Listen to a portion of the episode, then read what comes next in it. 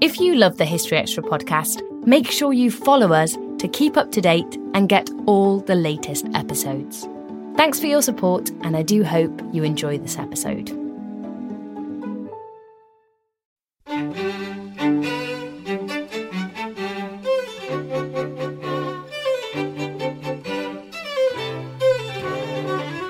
We've got the Roman emperors complaining. I think it was Trajan who complained that these, these matrons, Roman matrons wearing this diaphanous stuff, were absolutely ruining the Roman economy because uh, to get it, they had to pay gold. And gold was going the other way gold and glass and things like that. So this is really the proper beginning of globalization. That was Barry Cunliffe giving a talk at our 2016 History Weekend.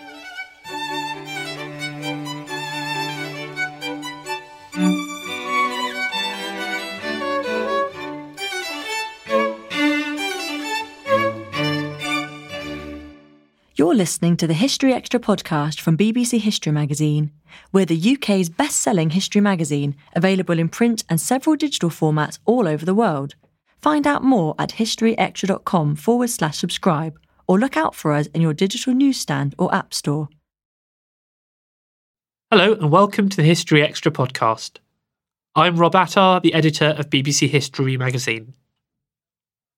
For this week's episode, we're going to be broadcasting a lecture from our 2016 History Weekend in Winchester. The speaker was Professor Barry Cunliffe, one of Britain's best known archaeologists, and the author of a number of books, including Britain Begins, The Celts, and By Steppe, Desert and Ocean. For his talk in Winchester's Ashburton Hall, he focused on the subject of the last of those books, explaining how the vast Eurasian landscape impacted on the people living there over several millennia. Good afternoon, ladies and gentlemen. I, I, was just saying when I came in that um, I, th- this building uh, is very close to my heart because when I was a boy of about 14 or 15, this was uh, a long time ago now, 1954, 1955, I actually dug uh, on this site before this building was put up. And we found the first evidence of Iron Age occupation uh, in Winchester, more or less just below your feet now. So um, it's uh, you know coming home for me. Uh, but a very, very different. Uh, well, it, it, makes the point, doesn't it, that uh, archaeologists work on um, very different levels, and that's one of the huge joys of being an archaeologist. Um, you're right down in the mud down here, uh, scraping away at post holes and pot shards and things like that, totally focused on the minutiae of, of archaeology. One moment, and then uh, you're thinking, you're, you can think, if you wish, uh, on um, scale of big history, uh, the whole of Eurasia, uh, and the period from about 10,000 BC to about 1300 AD um, which is what this book is about. Now, of course, in 45 minutes, 50 minutes, uh, I can't give a blow by blow account of everything that happened in Eurasia in that period. So I'm just going to s- uh, select out a few of the things that interest me particularly uh, about. Uh, this area and this time, what it can tell us uh, about ourselves and about, about history. And I think one can sort of start off by saying that history is, for me anyway, um, is the interaction of human agency uh, with environment. And it is simply that. It's nothing more than that. Uh, I was accused of being a Marxist when I, I, I said that. Um, if that's Marxism, perfectly happy with it. Uh, because um, uh, it, it, it, human agency and environment, uh, the environment controlling and facilitating uh, what, what humans uh, do, and humans with their own structure, um, their own um, genetics, uh, wanting to act in a particular way. So let's just pull that apart for a moment and um, look at environment. This is a bit of Tajikistan, actually on the border of Afghanistan, right up in the Pamir Mountains right in the, the sort of heart of, of, Eurasia. And you can see an environment there uh, that is just usable by, by humans. Um, camel train uh, passing through this area. It is manageable as a route way. As it stands at the moment, it's only just marginal. lower the temperature two or three degrees, and it would be impossible uh, to, to use that environment. Raise the temperature by two or three degrees, it would be possible for people to actually live there and farm there and, and um, make a living there. So, environment um, and climate are very delicately balanced in much of the world for much of the time.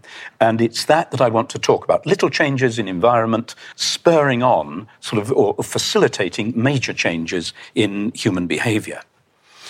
Uh, so, environment on one side, and then humans on the other. Here's one that someone excavated um, a, a, a, few years ago Varna uh, on the shore of the Black Sea, what is now Bulgaria. Now, um, humans are extremely interesting in that they um, are, we're, we're all um, victims of our, our, genetics, hardwired into us, is um, our constraints on our behavior. Um, humans share with animals a whole range of things. First of all, a, a human, um, human animal desires to feed itself. Then it desires to reproduce. It desires to look after its young. It desires to define territory and social grouping. Um, and we share all that with, with the animal world. But humans um, differ from the animal world in that in two particular ways, in many ways, but in two particular ways. One is that we have the capacity for um, abstract thought uh, and creative thought. And that leads to the building of myths, to the creation of religious beliefs, and so on. I'm not going to talk about that aspect today. The other aspect of, of humanity, hardwired into us, is this desire to acquire. Uh, animals don't have it, not, at least not to the degree that we do. We want to acquire things as that person has done, that man has done there, and we want to acquire knowledge. Uh, and that sort of pervades um, human behavior, the desire to acquire. Um, that, that particular man has acquired um, copper axes, which are a sign of his status. He's acquired quite a lot of gold, which he's hung around himself. He's acquired um, rare stone, which has been made into scepters and which he uses as symbols of authority, and, and so on. And you know, look around us today. We've acquired things. We wear uh, watches that perhaps have come from Italy or something like that, or from somewhere exotic. Um, many of us are wear, many of you, not me, uh, are, are, wearing jewelry, coloured stone. Uh, or, or, gold, as, as, this man does. Um, we like these things. It is hardwired, as I say, into us. We like to collect this material, and we use it uh, both the um, physical material we've acquired and the knowledge we've acquired to maintain and build a status within our social group. And I think that, to me, is um, the, the main motivator uh, for a lot of human activity, as, as we will see. Now, um, geography. Um, geography is um, crucial, I think, to uh, the development of history. And I've deliberately chosen for the, this book that I've written um, a projection which is slightly unusual. Um, it encompasses the area that I'm interested in, the whole of Eurasia, but it's seen from a Eurasian point of view rather than from a Eurocentric point of view. And uh, what I'm trying to say there is okay, we live in Europe, um, and we think a lot about Europe, uh, but it's very marginal. It's stuck out right out there on the extreme of the Eurasian continent. Um, it is a part of the scheme and the system, but it's only a small part. And uh, the whole sort of flavour of my book is to try and make us um, see Europe uh, in a proper world context rather than in this distorted context uh, which, which, we have of it through time. Now, the other thing the map shows, which um, is, I, I, I think, uh, important, is um, the rocks in the land, the mountain chains, which are created um, by plate tectonics. As, as you know, um, the world is um, made up of a series of these plates of land floating on a magma, and these plates of land move around on that magma and bump into each other and, and create, uh, where they bump in, they create great rucks of land, uh, like, for example, the, the mountain chain that runs all the way through here, through the Himalayas, um, right through um, uh, Iran and, and Turkey and, and the Alps and so on. Um, that ruck is, is created by plates of the Indian plate and the African plate and the Arabian plate bumping in to the Eurasian plate. Um, and that um, gives Eurasia a, a very interesting structure, an east west structure, which maps onto, of course, climatic zones. And um, if you, uh, let's just look at a climatic zone, there are the climatic zones. I don't want to overemphasize it, but you've got the zone of deserts, you've got the zone of steppe, and then you've got the zone of heavy woodland at the top, um, created by you know, nearness to um, the equator and so on. It's a, a, simple factor. But the fact that these, um, the, the rucks in the land, the corrugations in the land, run in the same way uh, as the um, ecological zones um, means that um, uh, Eurasia is a, a, land of mobility. People can go east and west very, very, very easily. And that's what this story is about. Totally different to America, where um, the um, ecological zones are, of course, related to the equator, but the rocks in the land are related to totally different plates. It's a north south. And um, that's why I think Eurasia has uh, developed socially, culturally. Uh, in, in the past, in the distant past, um, far more um, than, than America. America was, was not uh, a place around which you moved easily. Eurasia was a place where people could move very, very easily. And it's about those movements that I want to talk. Now, we'll start off with um, uh, two precocious areas um, where the environment is so special uh, that humans were able to develop very fast. And one is the, the valleys of the main Chinese rivers, the Yangtze and the Yellow River, there, Southeast Asia. And the other is Southwest Asia, um, around um, what is uh, Israel, Palestine, Lebanon, Syria, uh, and um, Iraq, the, the, what we or, or used to call in school anyway, the Fertile Crescent. And um, those two bits are very, very special areas um, because they are in um, pleasant climatic zones and they are, um, the climate is ameliorated by uh, proximity to oceans. So plant and animal growth is, is very prolific in those two zones. And as the ice moved away, so one got um, these two zones developing fast. And um, you can see here, this is the um, southwest, uh, southwestern Asian zone, um, uh, the Fertile Crescent. Um, uh, as, as the ice shifted north, further north, further north, and the climate gradually improved, you got the, the growth in that sort of coloured brown zone of a whole range of um, very nutritious grasses, uh, wheats and barleys and things like that, uh, primitive wheats and barleys. Um, and in that zone, animals um, developed fast. That was an area of sheep and goat, uh, wild sheep and goat and pig and, and, and cattle. Um, so there was a, a, a, lot of animal and plant life there, and the going was good for humans. Uh, and what we see there is from about 12,000 BC, we see a very um, rapid development of hunting communities, hunting gathering communities, um, who find it so easy to hunt and gather. Um, they're surrounded by um, these wild foods that they've got time. They settle down, and that's one of the archaeological sites, actually right in the heart of the area where the worst fighting in Syria is now going on, uh, Abu Hureyra. Um, and it shows the, um, uh, the archaeological traces of these early hunting groups, pits and huts and post holes of their settlements. They settled for quite long periods of time uh, in single places and built quite large settlements. Uh, they also had time uh, to indulge in art. Uh, here is um, the handle of um, a reaping knife carved as a, a little animal, for example. So life was really good there.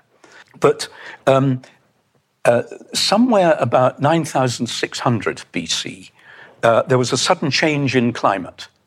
Um, there was a downturn in climate, and um, it became colder and drier in much of that area.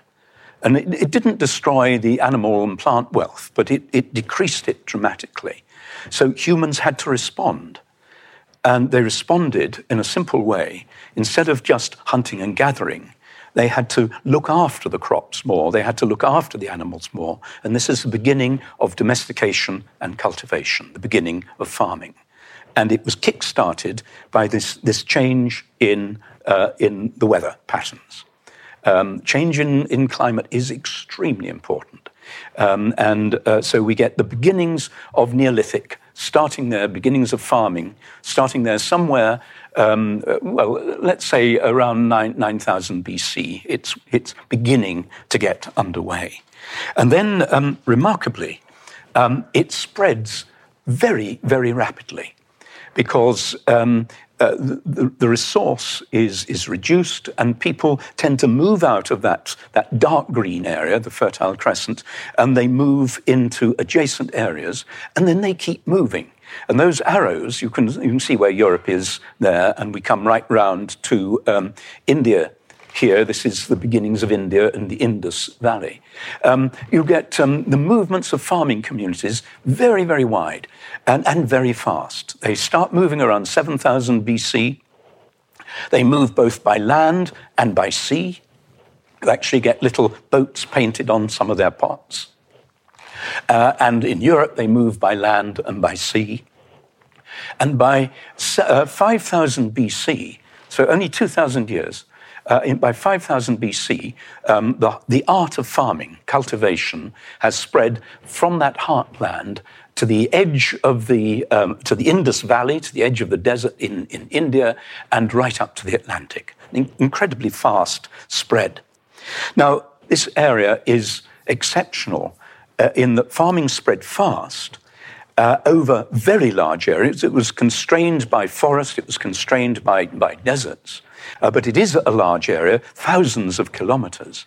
And from then on, um, that was an era of precocious development. You get the old uh, civilizations, the Babylonians and the Assyrians and so on. Uh, you get the Mycenaeans and Mino- Minoans and the Greeks and the Romans and the Byzantines and so on. Um, uh, and, and the Sasanians and Parthians. Um, and um, it's almost as though um, the, the, sort of baton of civilization is passed from one part of that to another part, to another part, to another part. Uh, within that whole zone. So um, you get civilizations dying down, new civilizations springing up, and ending really uh, with Western Europe uh, around 1400, uh, the Atlantic Europe as being the sort of main center of innovation at the beginnings of the time of the great uh, explorations by sea. So, um, uh, the very special quality of the Western end. Now, let's go to the Eastern end. This is China, um, where uh, again you see uh, at the end of the Ice Age, uh, hunter gatherers beginning to move into these two river valleys the Yangtze River, which is the southern one, where, you grow, where there is um, uh, rice growing naturally. Uh, and the Yellow River, it's the northern one, uh, where there is millet growing naturally. And uh, um, people are, uh, and there are wild pigs which you hunt, there are wild chickens which you hunt. Um, it's it's, it's a, a, a good environment again as the ice has gone away and the temperature has warmed up. Um, and um, so you see people beginning, uh, populations beginning to, to grow, and then suddenly again, this uh, climatic deterioration about 9,600 forces the people in exactly the same way to start to cultivate, to start to domesticate. So it kicks them over into farming. And you get farming villages, Xinglongwa, uh, here with little rectangular houses. This is in the, uh, in the, uh, in the um, Yellow River Valley. People living together in, in farming communities. So the development of farming uh, in uh, the two extremes of Eurasia kick-started by changes in climate uh, and people developing their own natural resources uh, and domesticating, in this case, pig and domesticating rice and domesticating millet. Right, so much for the ends. Now, between um, in the green area, the, the, the, bright green area of my map, um, I, th- I, think you can probably um, see it reasonably well, um, uh, is the great band of the steppe, uh, which is a most um, amazing area and an area that uh, I think is, uh, is one of the centres of a whole range of, of developments which have affected the world.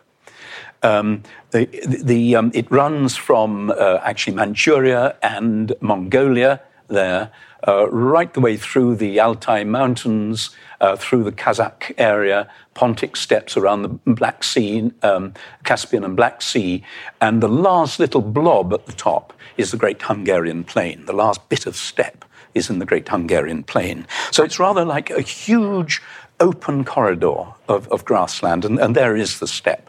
Um, I wanted to experience it, and we went to Mongolia, and, and I wanted to see it as people did, so got on a horse and just rode across the steppe. It's the most painful thing I've ever done, but um, uh, I still bear the scars, but it, it, was the most amazing experience because um, I'd read a lot about the steppe. There are lots of travelers talking about the steppe. Um, Chekhov has written a brilliant story, a short story called The Steppe, which, which characterizes it.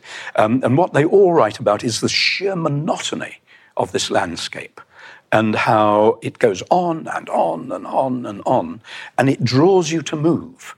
And everyone who writes about it says this is a landscape of movement. You're made to go on. And certainly, you know, when wandering across this bit of Mongolia, I wanted to get down into that valley. I wanted to get up onto those hills. I wanted to see what was beyond the hills and so on. You, you are just drawn on. It is a landscape where people move. You don't stop. You don't grow a grain or anything.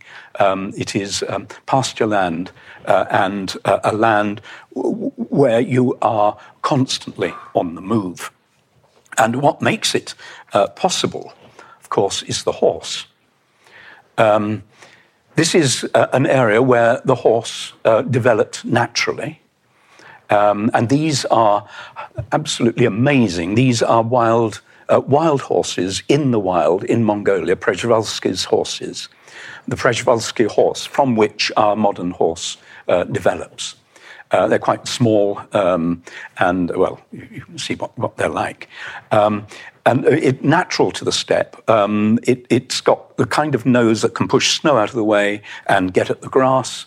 Um, it, it, can live in extreme steppe um, circumstances quite well. And we went up to see them. I'd read a lot about uh, horse behavior, um, and I'd experienced it as well. Um, uh, uh, but um, we went up um, this magic night um, up on, onto a, a, hill to look down uh, and see the wild horses come down um, in their um, harem groups uh, uh, to water. Um, and they're, they're, brought down by the lead mare. as the lead mare, and it's a number of mares, their foals, and one stallion. and that's, that's the natural uh, grouping of the, the, um, the, animals. That, that is a typical horse group. Um, now, um, and, and, they all behaved exactly as, as uh, I, would read about, which was marvelous, uh, including the stallion. There, there, he is at the top. And as, as um, they moved away, we, we sort of followed them up the hill. Uh, and the stallion did what stallions always do he positioned himself between his mares and danger, which was me. Um, so quietly grazing, but um, behaving uh, exactly as horses should behave. And this is what made, uh, has made the steppe cultures through time um, uh, develop in the way they have. The ability uh, to um, manage uh, the horse, uh, the animal of that, that environment. The, the earliest evidence of um, horse domestication is on the steppe about 4,500 BC. And then at about soon after 4000 BC, um, uh, this excavation is of a site called Botai in the Kazakh steppe. And he, the uh, um, Kazakh excavator there is, is digging um, a mass of horse bones, which um, uh, uh, meat bones. In Botai, the horse was the main source of milk and meat. There were domesticated horses there, um, but uh, you had to go and round them up and bring them in and so on, and uh, milk them or, or, or, kill, um, or kill them for meat. Uh, but uh, what, why Botai is so interesting uh, is a brilliant piece of um, stud, a brilliant study um, by um, uh, an American called David Anthony, uh, looking at the premolar teeth from, from this site, the, the horse premolars, was able to show uh, that some of them had a bevel on, the, the, tooth would normally be like that, and some of them were beveled there and there uh, and, and there. And that bevel was caused by a bit. And if the horse had a bit in its mouth, um, then it was being ridden. So um, this is the earliest evidence we've got, around about 3,700, of um, someone deciding to jump on the back of a horse and ride it. And uh, that, that, to me, is, is one of the great moments in human history. Uh, the beginning of the, uh, the human horse symbiosis um, the, the, two acting as one. So there, there is the earliest trace of it. And the horse, of course, um, once you ride it, you can round up more horses, you can go greater distances, um, uh, you can be much more mobile. It, it, frees up a whole range of behavior. And um, there is a, um, and it's absolutely timeless. There is a, a scene uh, on, in Mongolia, we just simply stopped uh, by the roadside uh, and asked these ladies if we could photograph their mare milking. Um, and um, they live off horses. Uh, they take the, uh, they, their mares are um, hobbled. They take the young up to the mare. The mare lactates. They milk the mare. They do this six times a day. And then they ferment the milk, which is um, uh, a part of the diet, um, which unfortunately they offer you. Um, uh, but um, it, eh, but it, it is timeless. Uh, Homer talks about the mare milkers of the steppe uh, on, on the north side of the, the, Black Sea. And here are mare mil- milkers now. And I, have only when I got home and I was looking at this image, um, uh, the you po- possibly can't quite read it, but the young lady with the T-shirt uh, on the back of her T-shirt uh, is an a series of English slogans, and the lower one reads "History repeats itself," which um, I, I, thought was almost put on for my benefit there. But um, uh, but um, th- then, so the horse is absolutely central, and this this sort of 3,700, 3,500, uh, the beginning of the riding of the horse frees up. Uh, the human to behave in, in a totally different way uh, to the way he behaved or she behaved before. The next stage in this crucial development also takes place on the steppe. That top left map you probably can't make too much sense of, um, but um, between the in the little bright green bit, that's at the end of the Ural Mountains, uh, and um, come down further south, and there's the Aral Sea. So um, it, it, it, sort of locates you in the middle of the Kazakh steppe, um, and there, there, somewhere around 2100-ish BC, um, there was a slight improvement um, or slight change in climate, and it became damper and, um, and slightly warmer. And that meant in the river valleys, uh, the pasture was much, much lusher. Uh, and that enabled people uh, to begin to make permanent settlements in some of the river valleys. And you can see one of them there, um, this, this, little, uh, the, the, river valley um, with, its, with its pastures along it, and the little cluster of houses there. And these people were um, able to live extremely well. They didn't have to move too far around. Uh, they moved with their animals, but they came back to their main site. This is around 2,100. Uh, and you can see how well they lived. Uh, that pile of bones there, if I can just get the figures, it is composed of six horses, four cows, and two rams. And it represents a funerary feast. Uh, for someone who was being buried in, in um, one of the nearby tombs. Uh, and as uh, the archaeologist pointed out, that would produce something like 6,000 pounds of meat, uh, which could feed 3,000 quite hungry people. So, um, gives you some idea of perhaps the size of the social groups that might come together uh, and their ability.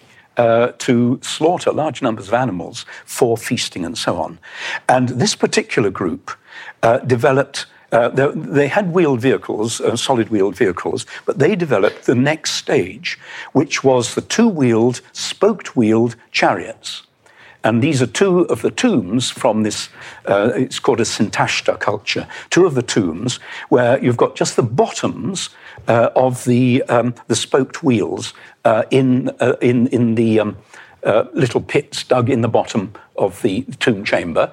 Um, and you can imagine the, the, the, base of the vehicle there, the pole, and then the two horses on either side. And they've actually killed the two horses and buried them with the dead person. So the spoked wheel, um, which is a major uh, development, a major technological development, starting just there in that one spot, uh, somewhere around 2100 and spreading from there incredibly rapidly, spreading south down into um, the area of the. Um, uh, the Fertile Crescent, where the chariot is taken up. It's a, an elite piece of equipment. It's taken up very quickly, spreads um, west, is taken up by the Mycenaeans about 1600 BC, and it spreads east and is taken up by the Chinese about 1300 BC. So here is a, a technological invention um, which um, spreads across Eurasia very, very quickly. And I'm not suggesting people jumped on these and rode them across the, the steppe and the deserts and, and, conquered or anything like that. Uh, here was an invention which could spread through the, the, the, the patterns of connectivity, the exchange systems that existed very fast, and because it was so special, be taken up by society. Um, uh, the Chinese, for example, here, here's a Chinese example. Um, um, the, the, map shows the distribution of chariot burials in China. It was very much an elite form of burial in China, and they're a beautiful example of the chariot and the two horses um, uh, on either side of the pole, and the charioteer laid uh, out in the front there. And here, um, an even more brilliant piece of excavation. Um, this is about uh, that, that's about 1200 BC. This is about 600 BC, where you can see the spoke wheels of the chariots. All the chariot bases here, the wheels have been taken off and put to the side. So uh, this is in a very uh, very important elite burial. Someone could afford lots of chariots and lots of charioteers and so on. So um, again, a development on the steppe uh, that pervades society in all directions. And because we get them coming into Britain uh, in the Iron Age, somewhere about uh, 500 BC, and we find them in, in the British Iron Age. The next development that takes place here is also, I think, kicked off by an, a change in environment. Uh, and again, it's a similar one, a slightly wetter, slightly warmer, um, giving rise to um, more vegetation uh, uh, an easier life. And um, it's a bit difficult to locate, but um, uh, most of this map is Mongolia. Uh, and when you go um, north, you're getting into uh, Siberia, southern Russia. And uh, it's in that part of Siberia that we find this next development, which um, I've, I've called the development of the predatory nomad. Before this, people were nomadic. But from this period onwards, about 900, 800 BC, you can see uh, nomadic groups, um, presumably men, moving away from their home homelands, leaving, uh, looking after the animals to the, the, the young, the old, and, and the women, uh, and going off and raiding uh, and creating a heroic society, and then coming back with the spoils of the raid, which is usually horses and something like that. So, um, uh, so, so life was so good that one tranche of the population, the, the arrogant young men, uh, could get on their horses and can go and raid and rape and all the rest of it. Um, and this is the beginning of then the, the, the mobile nomad, the beginning of cavalry in fact, because these groups rode together uh, and were a horde riding together. And this is the first time we see it. So, in other words, cavalry, and think how important cavalry was. Uh, cavalry developed on the steppe here about 900, 800 BC, and very soon spread across the world. Eventually, the horse spread to America and, and changed the whole of um, uh, the relationship between um, Indians and, and their, their, natural environment, um, native Indians and the natural environment. Uh, at um, uh, one of the burials here, uh, this is one of the great burials with a, a huge um, burial mound with timber structure, the main pit with the very rich burial with a lot of gold, lots of animal imagery here, the, um, the main chieftain and, and, his wife buried there. And a large number of horses buried around. And archaeologists looking at these horses um, see that the horse gear is, is all uh, quite different. And what you're seeing here is horses brought in from um, hundreds of miles around uh, to be killed at the moment of this man's burial.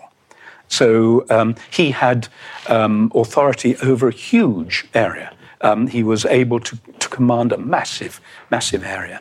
And this beginning of predatory nomadism um, is the beginning of a long, long story starting about 800, and we'll um, well, let's just take it a, a stage further.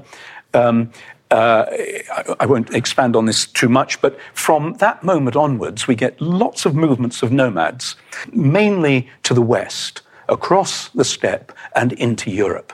And this represents one of them, the movement of the Cimmerians and the Scythians, moving across the steppe um, to between the Caspian and the Black Sea, settling there in the steppe, moving into Europe, settling in the steppe in the Great Hungarian Plain, and raiding out from there uh, into Bronze Age Europe. And those little red spots show um, their horse gear and their arrows, where they uh, were raiding and, and, and trading.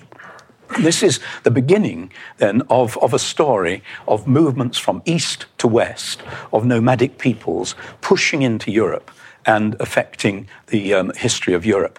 And here on these marvelous, um, this, these are Scythian pieces. The Scythians were part of this movement. These are Scythian gold vessels where you see these lovely images of Scythians typical horseman wearing trousers, and in this case, he's um, putting the string around his recurved bow. And the uh, horseman with, with a recurved bow, um, able to ride off, then turn around and shoot arrows back at anyone chasing them, was, was a phenomenon that a number of classical writers wrote about. They, they were impressed by this, this ability. So, um, predatory nomadism. Now, let, let's just stop the step at this point and quickly go to another environment, the desert. Um, south of the steppe, you see the green steppe, south of the steppe um, are the various deserts, uh, starting with the Gobi Desert, um, and then the Taklamakan Desert. The Taklamakan Desert is the western part of China, um, just north of the Tibetan plateau there. Uh, there, there is a satellite image of it. It's a, a really distinctive desert. Um, and um, we know that um, there were people living around the edges of the desert in settlements all the way around. This, this is it, all around the edges of it. Um, from the Bronze Age onwards, and it became a very desirable area. The Chinese uh, in the Han Dynasty moved in and appropriated the whole lot because uh, these little settlements all around the, the deserts um, desert edges uh, were the, um, the networks through which commodities moved, and they were desperate to get commodities from the West. We'll come back to that in a moment. This is a real desert, um, and quite a frightening desert. Again, I felt I ought to, to sort of experience it, so we crossed it. We went round it, and then we came across it um, st- starting out in a sandstorm, which was uh, quite nasty. But here you see it, it is a, a, proper desert. And um, this is one of my wonderful cheat uh, photographs because um, just beyond uh, the, the, top limit is the tarmacked road with our four by fours on it. Um, uh, and, uh, but it, it's a good photograph, nevertheless. But uh, you know, it, it is a, a, real barrier. And had the Chinese not built these um, major um, you know, three roads, in fact, across the desert, it would be quite impossible uh, uh, to cross it, um, or very, very difficult to cross it safely even now.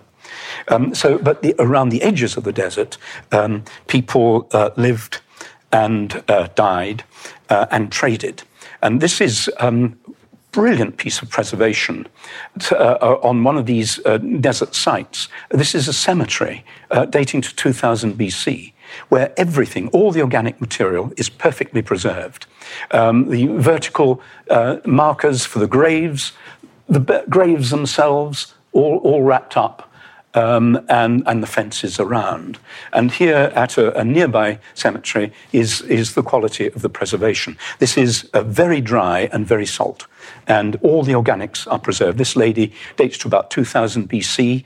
Um, she's wearing, well, you see her hair, uh, she's wearing a felt cap, she's got a feather in the felt cap, she's got leather boots and this lovely um, blanket, a coarse woven uh, blanket over her, and a big um, a pile of, of corn, uh, grain, on, on her stomach she, uh, where she was buried.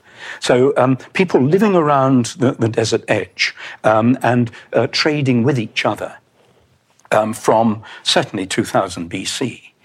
Um, and by um, the period of the Han Dynasty, so we're talking about um, starting around 200 to 100 BC, or about 100 BC, let's say, um, the Chinese had spread out and were colonizing uh, this desert. They were putting uh, military groups to command the routes, and the routes were developing. And these are the Silk Roads that we, uh, we read about uh, the routes between China and the West at the time when the Roman Empire was developing uh, and commodities were passing in increasing quantities. And one of the main commodities uh, that the West wanted was silk. Here is a bolt of silk. Um, it's in fact broken, uh, but it's a wrapped up bundle of silk. And it was found in one of these desert sites. And there, here are um, tallies for trading silk. Um, and what, what seems to have happened is that um, the Han Chinese uh, put military detachments in each of the, the villages uh, around the uh, Taklamakan desert and paid them uh, with bolts of silk. Uh, and they uh, traded the bolts of silk with the local people for the foods and commodities they want, and the local people uh, traded it on as part of this, this network of, of communication. So a bundle of silk uh, will have started in China and changed hands probably hundreds of times before it eventually got in, into the Roman world.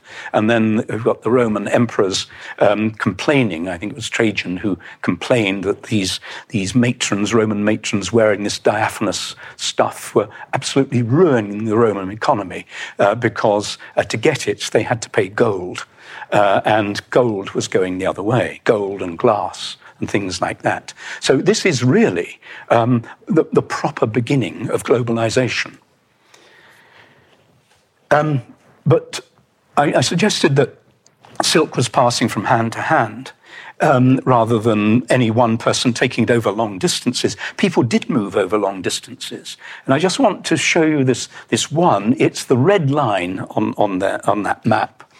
Um, uh, the travel of someone called Fa Xian, um, who was a Chinese uh, Buddhist who, um, about 400 AD, uh, decided that um, Buddhism had spread uh, along the green lines. Buddhism had spread from India, from the, um, uh, the Ganges Valley, um, through the trade routes, through the Taklamakan Desert to China, and by the sea through the Bay of Bengal, uh, again into the South China Sea, the green arrows. So Buddhism uh, had, had um, knowledge of Buddhism had spread. But Fa Xian um, wanted uh, original Buddhist texts. So he started at Xi'an, um, just up there, and he made this um, journey, uh, which I, I, sort of followed, in fact, from uh, Xi'an uh, to Dunhuang, which is where the great Buddhist monastery was. There it is, with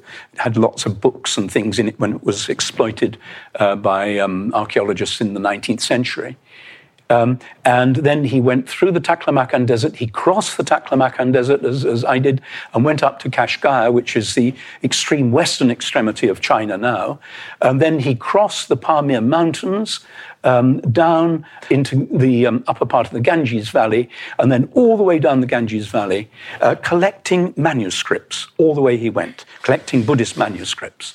When he got to so roughly Calcutta, he took to the sea and came down to another Buddhist site in Sri Lanka, uh, collected more manuscripts, then took to the sea again, and eventually got home.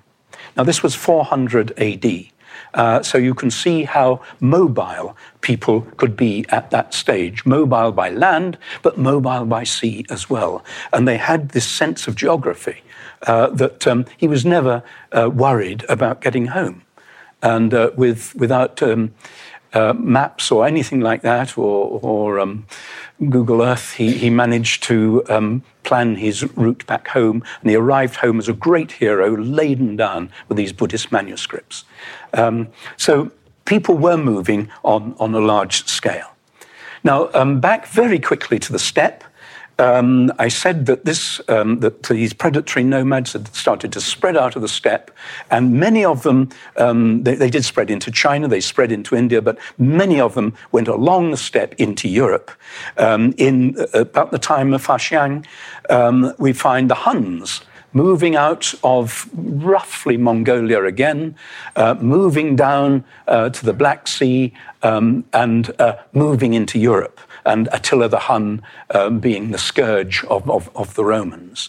Uh, Attila uh, is one of these predatory nomads whose uh, ancestors came from, uh, from deep in the steppe, um, probably from Mongolia. Um, so um, that, that uh, was happening in the um, fourth, uh, fifth, fourth century AD. Uh, and the next move, I won't go into in any detail, is the move of the Turks. They too started in um, uh, Mongolia or, or Manchuria uh, and moved gradually further uh, south and further west until um, the Seljuk Turks and then the Ottoman Turks uh, moved in, into Europe and settled. And that's the beginning of, of modern Turkey. This is a 7th century AD um, tomb group showing uh, the nomadic Turks on their horses, sort of fighting their way uh, for new territories further and further west.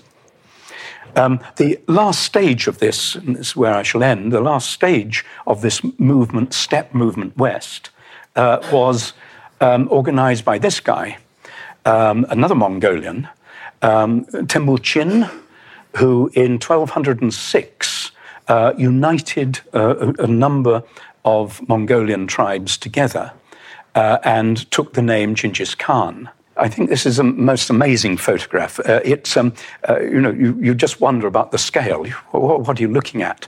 Well, if I tell you that uh, that is a normal human being, uh, you can get some idea of the scale. Um, uh, this is absolutely huge. It's a monument to Genghis Khan, Genghis Khan, and, and you can go in and you can get in a lift and you can go up in this lift. You actually go up one of the horse's legs uh, into the horse's body, and you come out at a viewing platform on the horse's head, uh, and you can see a person up there uh, now looking out. Uh, so this is the Mongolians sort of freed from uh, Soviet domination. Um, creating or recreating their local hero, Genghis Khan. Um, and uh, an, an, amazing man he was. He was one of these predatory nomads uh, starting again in the heart of, of uh, nomadism in, in, in, Mongolia, and, and then spreading out from there. And um, he created this huge Mongol empire. It's the largest land, contiguous land empire ever created. Um, and he starts in the, the bright brown bit, um, and um, uh, then uh, he um, conquers the whole of the area uh, that is um, light brown right up into Uzbekistan. He goes to Bukhara in Uzbekistan and uh, at the steps to the Kalon um, um, minaret. Uh, there he is. Uh, talking to the local, the burghers of, of uh, Bukhara, and telling them about their sins and their omissions and so on, and that he was taking over. And at the end of his speech, he had them all killed. Uh, so he conquered a huge area, and the green bit is where the next generation, his, his sons, went and conquered. And the last bit of the conquest was when China was conquered by Kublai Khan. Um, and so within about 50, 60 years, suddenly this huge um, nomadic empire w- was created. And it, was, it, had, it had spread out of the area of normal nomadism and had spread into civilized areas and had taken over uh, quite a lot of the civilized East and, and a lot of the civilized West. Um, and this is a good place to stop because this was the last great flurry of people uh, out of, out of the, the steppe uh, to impinge upon Europe. Thereafter, history changes a, a, great deal, but that's a, a totally different story. Uh, and we go back finally to what made it possible. What made it possible was the environment, the environment of the steppe, and the environment of the desert, the environment of the steppe and the horse, allowing this mobility um, uh, of people, and the uh, environment of the desert with the Bactrian camels, um, able to live in that desert, allowing the development of the silk routes uh, and the, the networks of communication. So we come back to where we started. Uh, that, that, history, the sort of history I've sketched out here, the, the big history uh, of, of, Eurasia, um, is determined by us, uh, humans, hardwired to behave in a particular way and to be acquisitive, always to be on the move, always to be looking out for new things, uh, but facilitated by the landscape in which they live and the, the animals with which they can develop um, this symbiotic relationship. Thank you very much.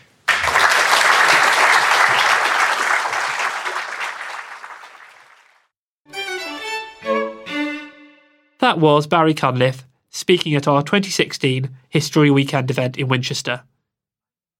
By Steppe, Desert and Ocean, The Birth of Eurasia is out now in both the UK and the US, published by OUP. And if you'd like to find out more about future BBC History magazine events, do keep an eye on our website, historyextra.com, where you can also find details of the latest issue of the magazine. Well, that's about it for this week, but please do listen in next time for more from the world of history. Thanks for listening to this History Extra podcast, which was produced by Jack Fletcher.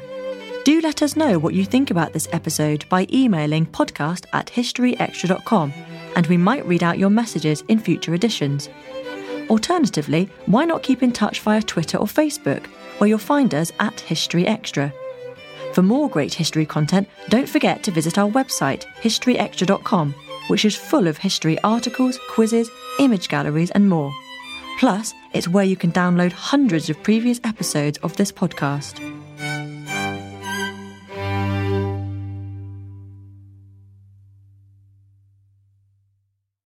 A collision between a Chinese jet and an American spy plane. He came and rammed into our left wing. With relations increasingly strained, what are the chances of things spinning out of control? The Western world was asleep. I'm Gordon Corera. I'll be exploring the friction in this most important of relationships and asking Has the West taken its eye off the ball? You cannot ignore China. From BBC Radio 4, this is Shadow War China and the West. Listen wherever you get your podcasts.